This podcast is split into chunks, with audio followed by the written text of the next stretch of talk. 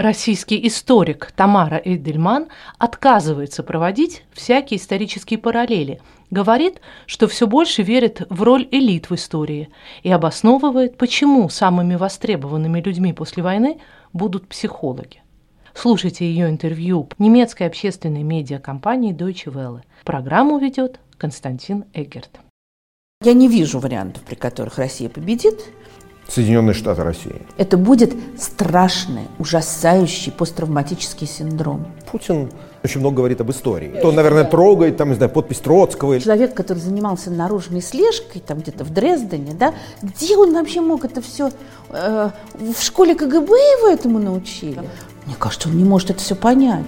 У меня большое какое-то сомнение в том, вообще во что они верят, кроме собственных золотых унитазов.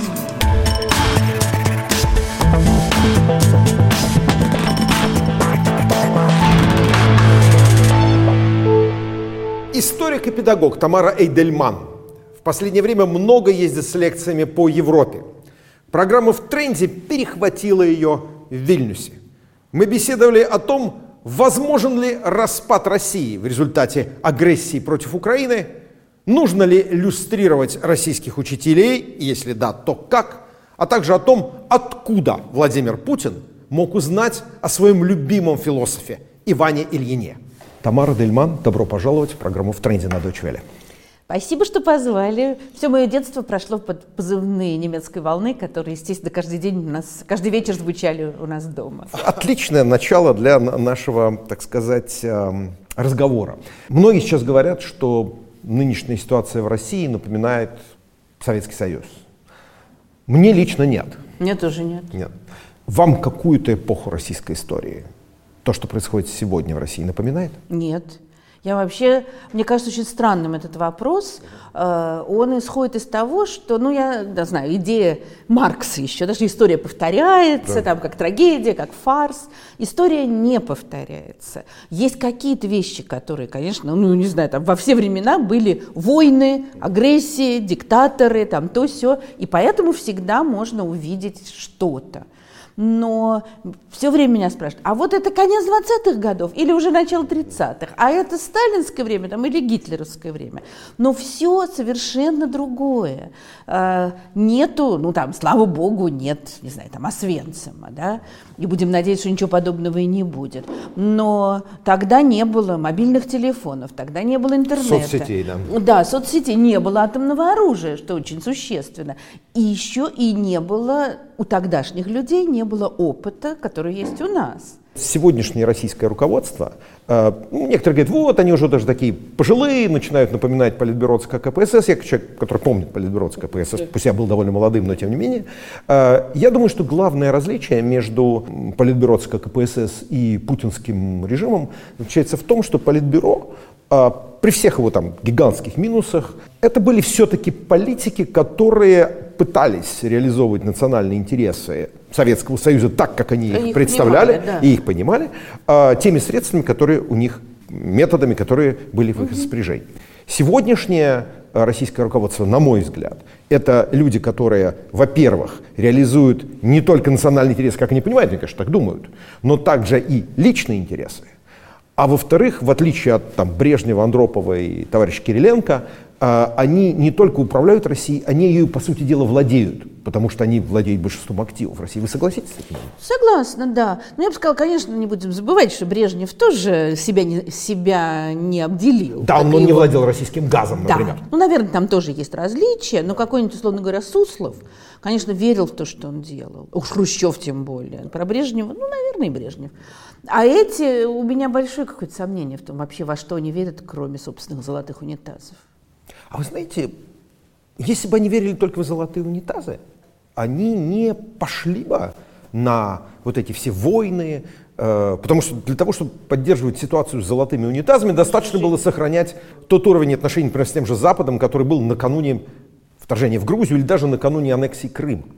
А, то есть, пожалуйста, все флаги в гости будут к нам, Э, масса коррупции, масса счетов за границей.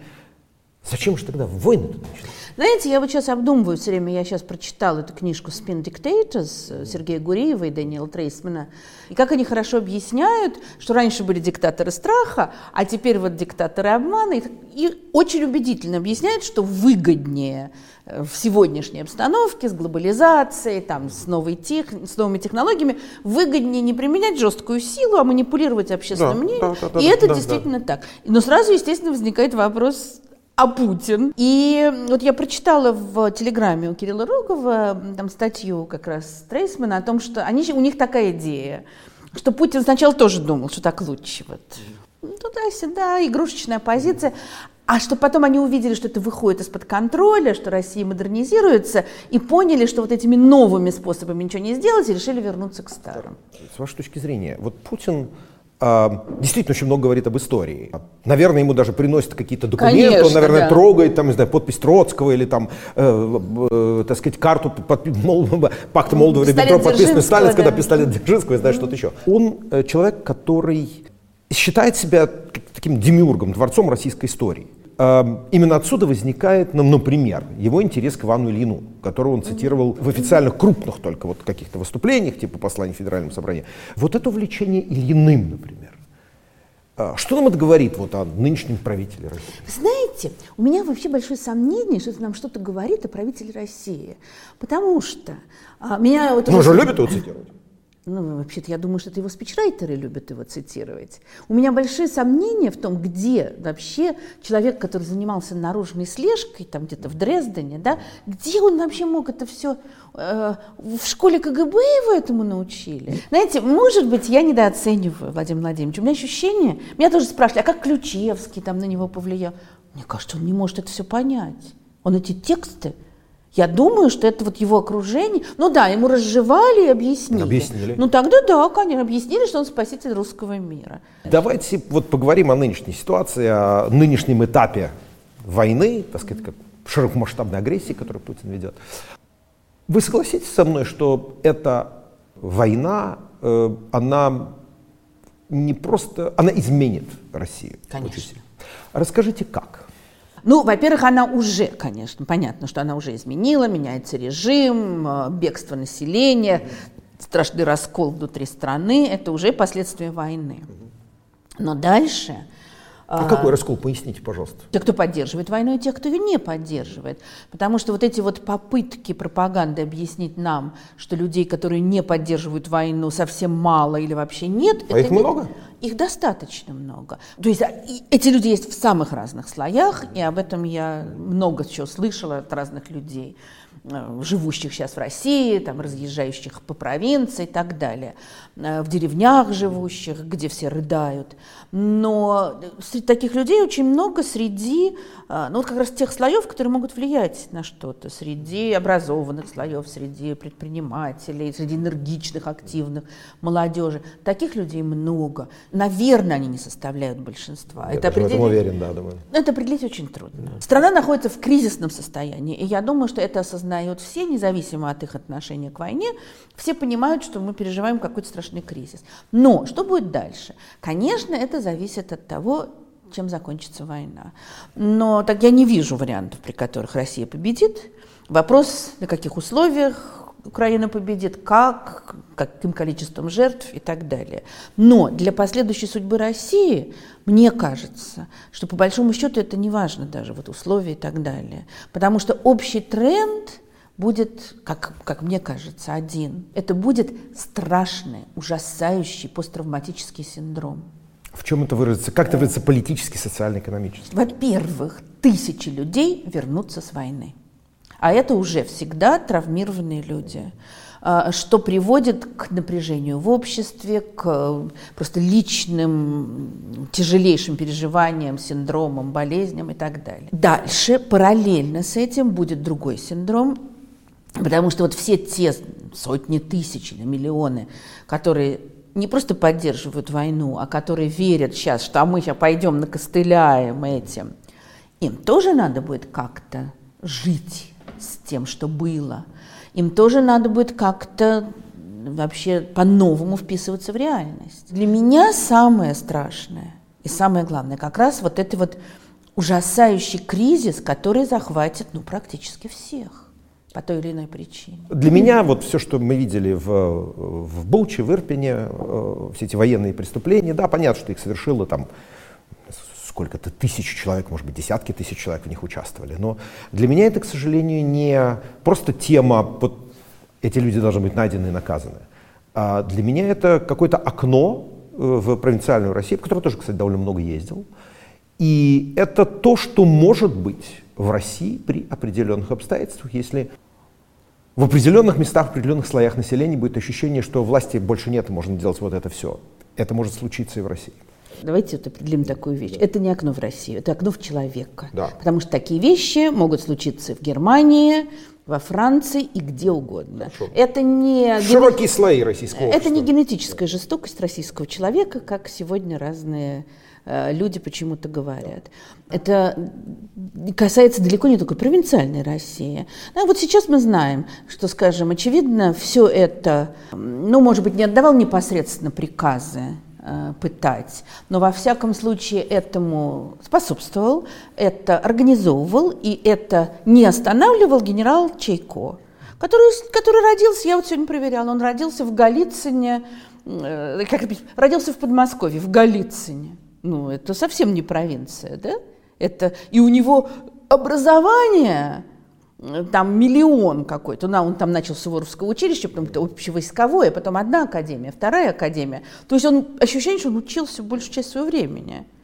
И однако это он. Ну, он бомбил Сирию, и теперь он, э, значит, вот его войска стоят там, где самые большие э, жертвы. Ну, Тем более еще хуже, значит, Да. может быть будущее. там. Нет, если конечно. такое, такое, если это, это может, хорошо, вот это, Это буча может случиться в России? Может, конечно. При каких может. условиях? Ну, при условиях безнаказанности, при, конечно. И поэтому очень важно, кстати, чтобы эти люди были наказаны. Это, еще раз говорю, это может случиться где угодно, а, если обстановка такова, что она выпускает дурные человеческие инстинкты, что она способствует представлению о ничтожности человеческой личности, ну и так далее. И она, там, где очень высок допустимый уровень насилия. И это касается далеко не только армии, это в нашей стране касается всего, от семьи до семья, школа, работа, улица, что Полиция. угодно. Полиция, да, и много-много всего другого. Соответственно, для того, чтобы этого не было, надо работать прежде всего вот с этим уровнем насилия. Например, есть огромное количество общественных организаций, которые с этим работают, которые работают с домашним насилием, э, с отношением с инвалидом, с отношением там, и- ну и так далее. Половина из них закроется, половину объявят иноагентами или там экстремистскими. А вторая половина останется и будет работать. Сейчас им тоже уже очень тяжело, но они работают. И главное даже, понимаете, если какая-то организация закрывается, ну, не знаю, там, комитет против пыток, их, по-моему, раз пять закрывали, а они существуют, теперь они команда против пыток. активная часть российского общества, люди, которые ну, занимали активную жизненную позицию, которые, может быть, руководили этими же неправительственными организациями, которые работали в медиа и так далее, сотни тысяч уехали. Эм, российская история, конечно, она, история не повторяется. Но, если угодно, если мы смотрим на предыдущие этапы российской истории, э, люди из эмиграции, за исключением доставленного специально по случаю Ленина, э, никогда не могли, ну, существенно, скажем так, повлиять, перевернуть ситуацию в России. Очевидно, это судьба и новой миграции, нет? Очень может быть. Но вот к вопросу о том, что история не повторяется.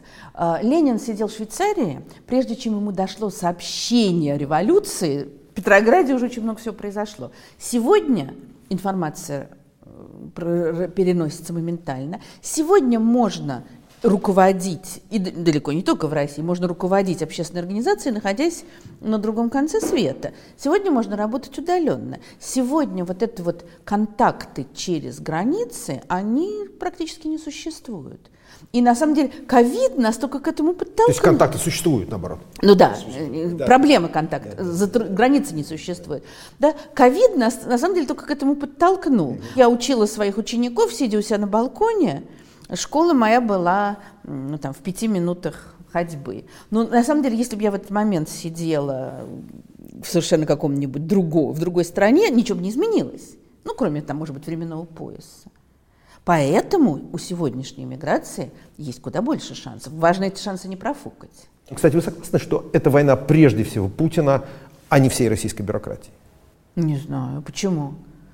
Это потому что бюрократия хочет э, отстраниться от нее, на будущее себе Да, подстелить да, соломку. да, да. Нет, это война их всех. Они все за это голосовали. Если мы говорим об изменениях внутри России, немножко опять пофантазируем, опять вас толкаю Так. в сторону а, Ага, футурологии. футурологии, да. Ам, вариант вот какой. Первый. Ам, в какой-то момент, э, особенно если будет очень там, серьезное, явное поражение в войне с Украиной, которое невозможно будет скрыть никакой там, пропагандой, ничем, ам, происходит некая ситуация, ну, а-ля э, 53-56 год, эм, к власти приходит, или скорее, может быть, там, Белград 2000, когда ушел Милошевич. Вот к власти приходят плюс-минус э, люди, которые, ну, имели какое-то отношение к предыдущему режиму, Эм, они э, пытаются начать какие-то переговоры с Западом. Вот эти люди будут пытаться что-то там наладить, даже что-то, наверное, согласиться с Наладят, какой-то да. отдачей Украины, э, может быть, там кого-то чисто так сказать, для, с- для символики там посадят или осудят или что-то еще. Ам, это самый вероятный вариант. Потому что, если честно сказать, в август 91 года и миллионные демонстрации э, в поддержку демократии в России мне не кажутся сейчас вероятными. А, ну, вы знаете, в 85 году тоже это казалось невероятным, а потом все пошло. Так что все, опять же, эти люди никуда не делись, они существуют. Они, может быть, это такой спящий электорат, но они есть. А, но э, это, конечно, возможный вариант. И этот вариант, который в истории очень часто разворачивается, когда люди из старой элиты начинают ну, смягчать режим, потому что им тоже такие уже крайности невыгодны. А вот дальше что происходит, это очень интересно. И это зависит и от тех, кто сейчас в России, и от тех, кто сейчас в эмиграции, э, потому что, ну, есть самые разные варианты. Да? Адольфо Суарес тоже был э, человек из прежней франкистской элиты, однако он демонтировал диктатуру полностью. Вот, В Испании, там, в да, 70-е годы да, Франко. поэтому Вопрос о том, как себя поведет. Опять же, даже делать миллионные демонстрации, это очень круто. Я помню это ощущение. Но мне кажется, вот важнее, какие будут реальные предприняты шаги, опять же, теми же общественными организациями, политическими деятелями. Вот это. Я что-то все больше верю в элиты. Не, нет, не могу, не буду говорить, я верю в наши элиты. Я верю в влияние элит. Большие изменения всегда удел меньшинства, да, вы это хотите сказать? Ну да. Но при этом роль большинства, которое давит на это меньшинство, очень велика. Предположим, борьба за власть после ухода Путина затягивается, и начинается расползание страны. Не потому, что там есть какие-то, может быть, очень сильные этнические противоречия, насколько я понимаю, все-таки страна там, доминируют люди, которые говорят, что они русские. Страна перемешана, Да, скажем ну, так. перемешано, очень тем не менее, да. но э, она большая, в ней много полезных ископаемых. Вот какая-нибудь возникает там Читинская республика, Уральская директория, э, Омское независимое образование. Не то, что они там объявляются разнесись, говорят, знаете что, вот давайте так, налоги в Москву платить не будем, местным ребятам раздадим оружие из местного арсенала и будем вот по возможности чем-то там торговать, мы там посмотрим, что дальше будет. Э, ну, вариант, условно говоря, 18-19 год на территории бывшей Российской империи возможно? Слушайте, а вот образовалась Уральская респу- директория, да, и добывает, наверное, медь, да, у хозяйки Медной Чита горы. лучше. В Чите за после записи меди в Читинской области сравнимо Ага. с чилийским. И что дальше? Как они вывозят? Договариваются с Уральской республикой, Уральская республика договаривается еще с, еще с кем-то. Так. да. И вот через 15 этих республик они везут. Это экономически какой-то Может, в очень- Китай куда-нибудь или там в Китай. Монголию. Ну да, тогда, да. понимаете, еще предположим Хабаровский край, Да. то есть который может вот кусочек, те, кто с краюшку могут, предположим, отделиться, да, Э, там Кавказ, но э, вообще-то вот э, Сибирь та же самая, ну как, это, это просто география этого не разрешает, первое. Второе, эм, какие бы ни были вот там Действительно, там, конечно, есть этнические проблемы и все что угодно. Но мне кажется, дело не в том, что много русских, а как раз в том, что перемешаны все. Что смешанные семьи, что языки, что культура и так далее и тому подобное. И поэтому здесь, ну, грубо говоря, у меня ощущение, что как раз здесь большинство населения не хочет никакой Уральской республики. А это хотят какие-то вот какое-то количество политиков хотят освоить бюджет. А вы знаете что, вот, скажем, вот мы с вами говорим в Литве. Э, здесь многие вам скажут, да, ну тогда мы обречены через какое-то время снова увидеть ту же самую Россию, которая точно так же будет грозить соседям, будет вторгаться в соседние страны, в которой опять будет диктатура, опять будет царь, который будет как-то иначе называться. Просто потому что Россия большая?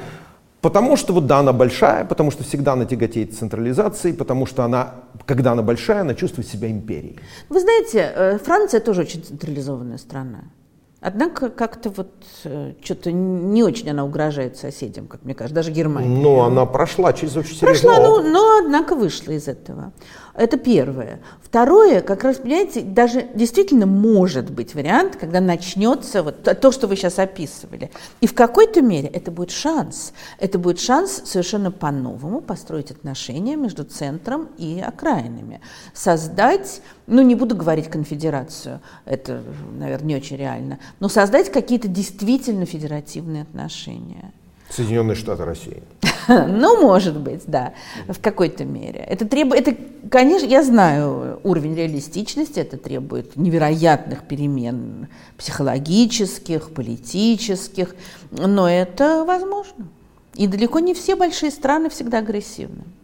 А как менять вот после этого, без, ну, условно говоря, как вы правильно сказали, изменения по взглядах на жизнь, изменения, в общем, по сути дела, ну, я не люблю слово менталитет, но изменения понятие, что такое быть гражданином страны, скажем так, представление о роли страны в прошлом, роль в настоящем, э, это невозможно.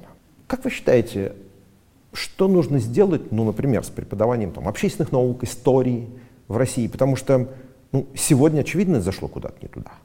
Я очень много об этом думаю, и мне кажется, самое ужасное, что может произойти, и вот здесь вероятность велика, что меняется режим, и тут приходят пламенные борцы со, со свергнутым режимом, и так, а теперь мы должны всем объяснить все. И давайте мы будем в школах проводить, там, условно говоря, разговоры о важном и объяснять, какой Путин преступник. А давайте мы будем говорить всем, там, тыкать в нос. Ну, примерно то, что американцы пытались сделать там, в 45-46 году в Германии, когда вывешивали плакаты с Э, там, фотографиями с концлагерей и так далее. Это не работает. Наоборот, это вызывает отторжение. То есть, конечно, какие-то вещи должны быть обязательно опубликованы. Вы же сказали, что же военные преступники должны быть наказаны. Да, конечно конечно, должны быть наказаны. Должна быть, э, должны быть опубликованы определенные, там, количе, э, определенная сумма информации должна быть доступна. Это все обязательно, без этого невозможно ничего. Но если все сведется к этому, и дальше, если все сведется вот только вот к этому поучению, то это конец всему. Мне это кажется, я очень много думаю об образовании, каким оно, каким оно, я бы хотела его видеть. И здесь есть очень много разных уровней. Что должна быть вообще изменена ситуация в школе. Школа – это территория насилия. Ну, как и многие другие в нашей стране. Но я думаю прежде всего про школу. А это значит, должны быть изменены отношения внутри класса класса с учителем, учителей с администрацией, учителей с родителями. На это, это легко, я понимаю, легко сказать, должны быть изменены. Это непросто. Но, например, во-первых, должно быть сведено к минимуму э, вот это вот государственное давление на школу. Вот эти все вот, раковые опухоли, этих бессмысленных, никому не нужных теток, которые отдают указания, вот их просто убрать. Это тоже непросто, потому что их тысячи, сотни тысяч, их надо как-то там, кого-то на, на пенсию, кого-то как-то. Но основная ответственность директора. Я знаю сейчас сразу, ой, они тут устроят эти директора. Устроят, а кто-то не устроит. Иначе они не научатся. Это первое. Второе. Должны быть некоторые принципы. Пожалуйста, ты там набирай кого хочешь, учителей, награждай, наказывай. Но есть некоторые принципы, которым ты должен следовать. Вот как только, например, учитель кричит на ученика, угу.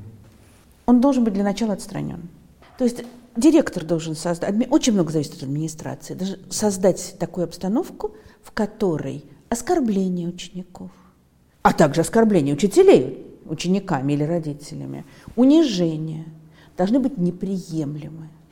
Последний вопрос, это опять будет про будущее. Занимательная футурология. Так. Не очень занимательная, может быть, даже немножко страшноватая. Кто-то из э, э, российских интеллектуалов, иммигрантов, сейчас вот просто не скажу кто, я точно прочитал, но забыл. Написал, вы знаете, вот мы сейчас все сравниваем с э, 30-ми годами, с э, подъемом, так сказать, там, нацизма, фашизма в э, Европе, реваншизм.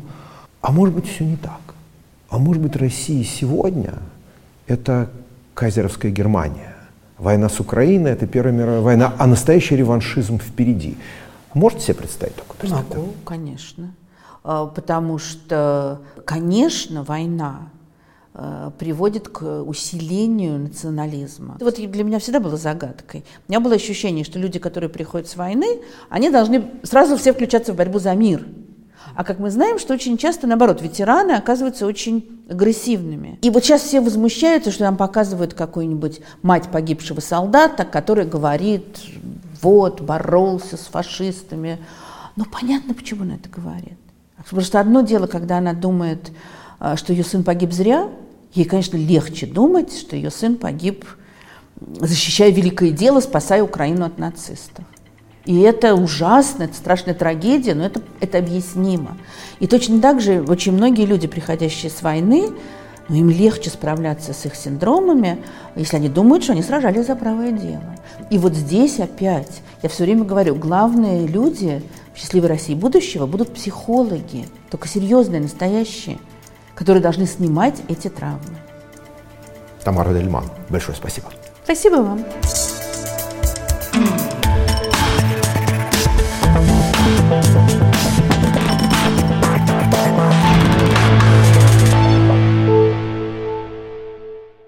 Вы слушали интервью российского историка Тамара Эйдельман немецкой общественной медиакомпании Deutsche Welle. Программа прозвучала на волнах Латвийского радио 4 в рамках сотрудничества наших каналов.